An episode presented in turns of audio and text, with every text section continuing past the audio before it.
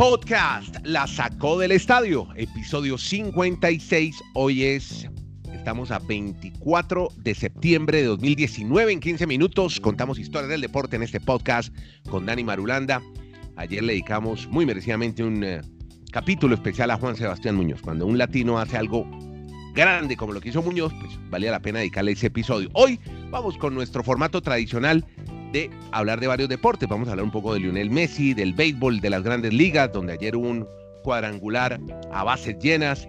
Estaremos también hablando más adelante del dopaje en el ciclismo colombiano, unas denuncias fuertísimas.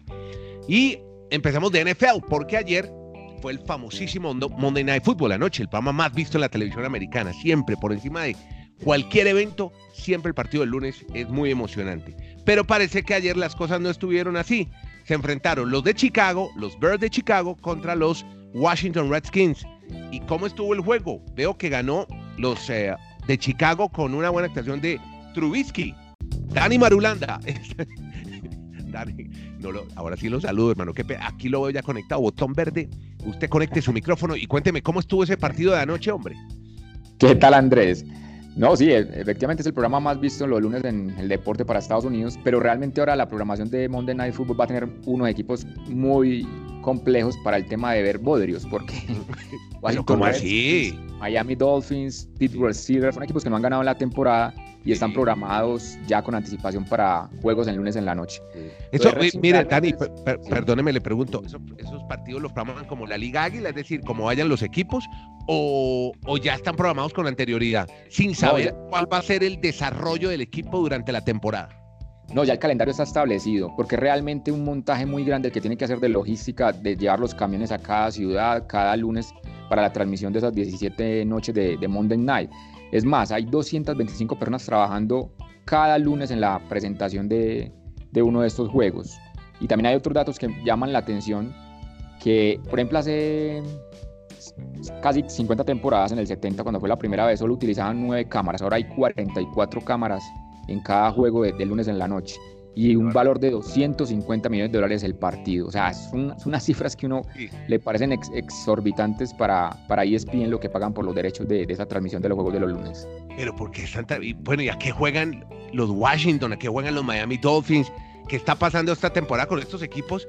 Que yo veo un cierto tufillo de antideportivismo, de antideportividad con, con estos equipos que no quieren ganar la temporada. ¿Por qué? Que usted ya nos ha contado que es que están esperando el draft, que quieren los jugadores muy buenos que vienen de colegiales, pero, pero eso sí es bueno para un aficionado. O sea, una persona que paga su abono o que va. Yo un domingo quiero ir a, al estadio de. al Hard Rock Stadium en Miami a ver al Miami Dolphins, a ver un equipo perder. Pues hay situaciones que se van dando. Por ejemplo, los Jets y los Steelers es sorpresivo. Los Steelers se quedan sin Roethlisberger, los Jets sin, Dar, sin Sam Darnold, o sea, los quarterback principales y por eso el equipo no han podido tener victoria. Pero hay otros, como el caso de los Dolphins, que están prácticamente en el plan de, como dicen en, Estados Unidos, de tank, como de, de desinflarse, de no importar perder la mayor cantidad de juegos, con el objetivo del próximo año reclutar al mejor jugador y sobre todo quarterback que les hace falta con la posición número uno del draft. Lo que pasa es que en, el fútbol americano existe la posibilidad entre las 32 franquicias que la que queda de último al año siguiente tiene la opción de reclutar al mejor jugador del fútbol americano colegial según lo que ellos piensan para sus escuadras. Bueno, pasa en todos los deportes, en, en, la NBA, en la NHL, en todos, ¿no? En todos los deportes americanos. pero en la NFL tiene la particularidad y que lo hace tan emocionante es que hay un tope salarial. Entonces Miami le está apuntando es al futuro, a tener, por ejemplo, el año entrante va a tener tres jugadores de la primera ronda, porque ha hecho intercambios esta temporada con el equipo de Houston, con el equipo de Pittsburgh, pensando en el futuro. Y, los equipos estos, los equipos con los que hacen transferencia, le ceden sus cupos. Exacto, ya por ejemplo Minka Fitzpatrick se fue para Pittsburgh y entonces van a tener la primera ronda del año entrante los Steelers los Dolphins. Y también un intercambio con los Houston Texans donde se fue Tonsil y, y Steels y por eso Miami va a tener la primera ronda de ellos el próximo mes de abril. Y además pero, Miami... Pero Dani, perdóneme, es que me interesa mucho el tema bien apasionante. El aficionado, hay muchos que les gusta lo que está pasando se han hecho estadísticas. Oiga, ¿a usted le gusta que su equipo pierda para que se refuerce bien la próxima temporada a ver si ganan algo? ¿Eso le gusta? ¿Qué pasa con Miami? ¿Es un equipo que, que hace mucho tiempo no gana nada? Normalmente si uno va a lo romántico y a lo que quería decir la ética en el deporte, eso no está bien hecho. Lo que pasa es que en Miami yo creo que los aficionados están dando cuenta que llevan dos décadas de solo frustraciones y están diciendo, bueno, pues si en dos décadas hemos hecho el mismo trabajo y no nos ha funcionado, pues intentemos hacer algo diferente. Yo creo que el aficionado está entrando en ese plan de que importa este, esta temporada por, podamos perder incluso todos los juegos, pero con tal de armarse con esos jugadores universitarios y con otro tema, van a ser el equipo que tiene más dinero para contratar, porque como ha salido de tantos jugadores, en el tope salarial tienen más de 150 millones de dólares para la próxima temporada en adquirir jugadores de muy buen nivel. Entonces, el plan en Miami es... Engordar, el, engordar el chanchito. Yo no sé, la NFL, incluso hay periodistas que están manifestando que la NFL debería de tomar cartas en el asunto y tratar de presionar a Miami que no puede salir a, debe respetar obviamente las reglas del deporte y a los aficionados, pero es un plan que es válido porque no están haciendo nada ilegal y los aficionados también, yo creo que lo que es el season ticket holder, o sea, la gente que compra la abono por los ocho partidos del año, es que son muy pocos. Yo creo que ellos están dispuestos, además ir al estadio ya tiene otras días, ¿no? atracciones, ya tiene otras atracciones, exacto. Ir, por ejemplo, tienen restaurantes, zona de juego para los niños, el tema de las pantallas, o sea, tienen muchas actividades. El estadio que va a ser incluso la sede del próximo Super Bowl el 2 de febrero. Entonces yo creo que en Miami se están dando la pela, como se dice en Colombia, esperando que el futuro sea brillante para ellos en este plan. Además que el dueño de todo ese complejo son los indios Mikosuki, que es una tribu muy famosa que hubo en el sur de la Florida, donde tiene una exención de impuestos, es decir, ellos no pagan impuestos y los grandes centros de entretenimiento, bueno, el Hard Rock, la famosa cadena Hard Rock, es de ellos. Y ellos hacen permanentemente eventos, creo que tienen un hipódromo, tienen los famosos Hard Rock Café, donde llevan a casi siempre como músicos de la década de los 80, los 90, hacen grandes... Bueno, y ¿sabe que está muy de moda también? El tema de los eh, juegos electrónicos, los e-games o e-sports. La gente va a ir a jugar. ¿Cómo le parece que el año pasado hicieron un festival de rock, esto para hacerle un paralelo, el famoso Rock en Río, y la gente iba a ver más, a ver jugar a los eh, juegos electrónicos, los e-games, los e-sports, que los mismos conciertos de rock.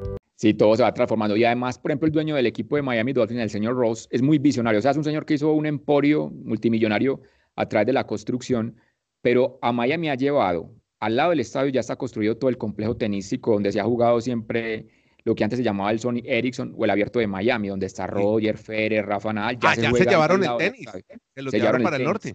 Y ahora el, el propósito es llevar una carrera de la Fórmula 1 a esa misma sector de Miami. O sea, ellos están pensando es el, el deporte como medio de mercadeo, como medio de generar obviamente más, más dinero, es básicamente. Pero están apostando a, Miami a futuro en cuanto al, fútbol americano.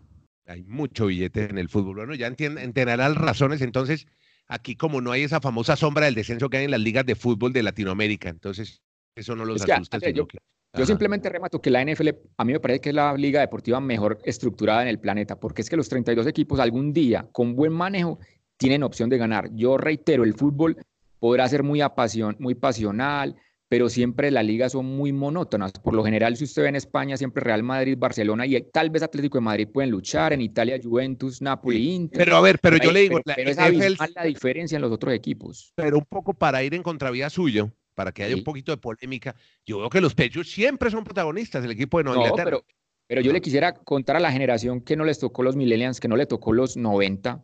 Los ah. Patriots en el año 90 solo ganaron un partido los 90, del 90 al 95 eran el peor equipo de la liga. ¿Qué pasó? Que en el 99, 2000, 2001, cuando llegó el entrenador y llegó una buena generación de jugadores, se armaron y ha sido muy inteligentes. Por ejemplo, Tom Brady, que se ha sostenido pues, desde el 2001, él dice, a mí me importa es ganar, no ser el mejor pago. Mejor pago. Entonces eso, eso le ha ayudado mucho a ese equipo, que él se baja su sueldo para poder llevar jugadores que sean óptimos para el equipo, cosa que no pasa en otras franquicias donde aparecen los egos, por ejemplo Antonio Brown o, temas así, donde ellos quieren ser el jugador mejor pagado y, ahí entonces destruyen la armonía de, esos equipos, porque en la, en la NFL eso es vital. Hay un tope salarial y entonces Pero no hay equipos claro. que saquen ventaja en eso. Claro, no, y uno casado con Giselle, pues, ¿qué problema va a tener? Yo también me bajo el salario. Vea, imagínate, que em, Giselle Bunchen tiene al año, ¿cómo es que dicen los contadores? Más dinero acumulado que el que gana Tom Brady. Entonces, sí, no, hay, que preocuparse. Es una máquina de hacer dólares, esa parejita, más que los de la familia de Beyoncé, eh, con Jay-Z. Vea, más bien, eh, ¿sabe que hablemos de Messi, hombre? Que ayer le dieron, hombre, su premio FIFA Mejor Futbolista del Año. ¿Sabe que me llamó la atención ayer viendo la transmisión por DirecTV que casi siempre, y siempre, no sé por qué no llaman periodistas colombianos, la hacen argentinos, a estos eventos, sorprendido porque había ganado Messi todos esperaban a Van Dijk, el, defensa de Holanda, a Virgil van Dijk. Es más, hasta la misma Megan Rapinoe dijo, yo quiero que gane Van Dijk, pero dijo una cosa que ya hoy ya la están atacando en redes sociales, que porque era el más guapo de todos, pero bueno, eh, ahí no se juzga es el estilo, si es bien plantado o no, pero lo de Messi sorprendió a todo el mundo. Dicen que no, que no debió ser así. Claro, este premio lo entregan capitanes de selecciones nacionales, entrenadores, periodistas de todos los países afiliados a la FIFA. Así que bastante polémico lo de Lionel Messi, que no sé qué, ganó solo la liga, ¿no? La liga española el año pasado con el Barcelona. Lo que pasa es que tal vez están con más expectativas en el tema del holandés porque ya había sido galardonado como el mejor de Europa en los premios anteriores de esta temporada. Antes tenía esa ventaja. Porque es que es muy complejo, Andrea. O sea, uno dice, realmente Messi es el mejor futbolista que tiene el planeta. Pero aquí entra a evaluar si es por lo que hizo en la temporada con el equipo, y allí tal vez hubo deportistas o futbolistas con mejores logros. Entonces, ese es el tema polémico. Bueno, ahí queda entonces hasta los mismos periodistas argentinos sorprendidos con la designación de Messi. Vea, sigamos con el fútbol. Hay una noticia muy interesante con eh, el Liverpool, porque New Balance ha demandado a Liverpool para tratar de mantenerse como el proveedor de la ropa deportiva del campeón de Europa. El acuerdo de la compañía con Liverpool expiraba el año próximo y ya Nike presentó, seguimos hablando de máquina de hacer dinero, Nike presentó una oferta para convertirse en el nuevo patrocinador del Liverpool. New Balance ha dicho que presentó una oferta idéntica a la hecha por Nike y que está expectante y confiado de manera para mantener su patrocinio. De acuerdo con versiones de prensa, una cláusula del actual contrato establece que New Balance puede continuar como proveedor si logra igualar la oferta de otros aspirantes. Por ahora, el Liverpool es demandado por el patrocinador. Si se pasan para Nike, le vendrá una demanda muy fuerte al equipo inglés. Entonces, como tú en la vida, Andrés, esos pulpos con todos los tentáculos gigantes siempre se comen a los peces pequeños. Y usted que habla ahora del dinero, el fútbol y lo que pasa con la NFL.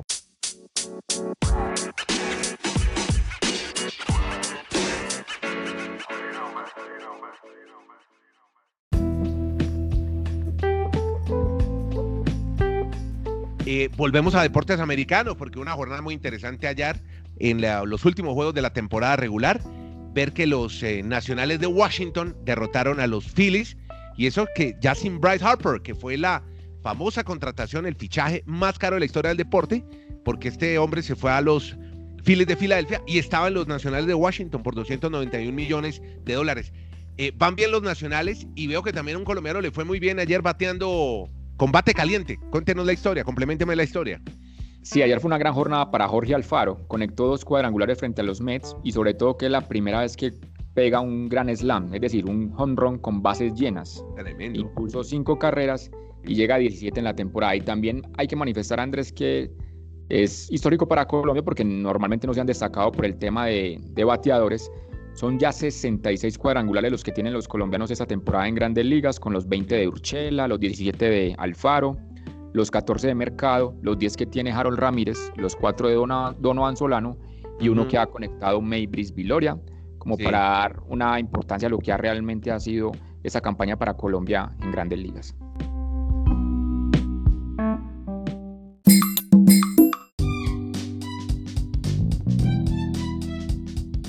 Bueno, Dani, y eh, veo una crónica de David Corran para AP donde habla de cómo el dopaje está socavando el auge del ciclismo colombiano. Después de haber ganado el Tour de Francia con Egan Bernal, de magníficas actuaciones en el Giro Italia, en las clásicas World Tour, pues resulta que a nivel local por estos días se corre un clásico muy importante, el clásico RCN, donde hay una sombras, unas dudas muy grandes sobre el comportamiento de muchos ciclistas. Le tengo este dato, solo Costa Rica tiene más ciclistas que Colombia suspendidos por la Agencia Mundial Antidopaje, la que rige, y por la UCI, que es la que rige el ciclismo mundial. Y esa suspensión agravó las dudas aparecidas hace dos años después de que la Agencia Mundial Antidopaje revocó la licencia a un laboratorio que estaba gestionando el gobierno de Colombia y que se encargaba de todas las pruebas antidopaje en Colombia. Todavía hay muchas dudas y se dice que hay, por ejemplo, Álvaro Duarte, que es un ciclista colombiano, dio positivo ahora en agosto que con un fármaco que mejoraba el rendimiento tras ganar el premio Mejor Escalador de la Vuelta a Colombia. 42 ciclistas colombianos en su país sancionados o suspendidos de forma provisional por dopaje. Preocupante lo que pasa en Colombia. Sí, y yo le pregunto cuántos años tiene el señor Oscar Sevilla. Yo desde que estoy en el colegio en niño escucho que gana y gana en Colombia y todavía sigue compitiendo y todavía está liderando, creo, el clásico RCN.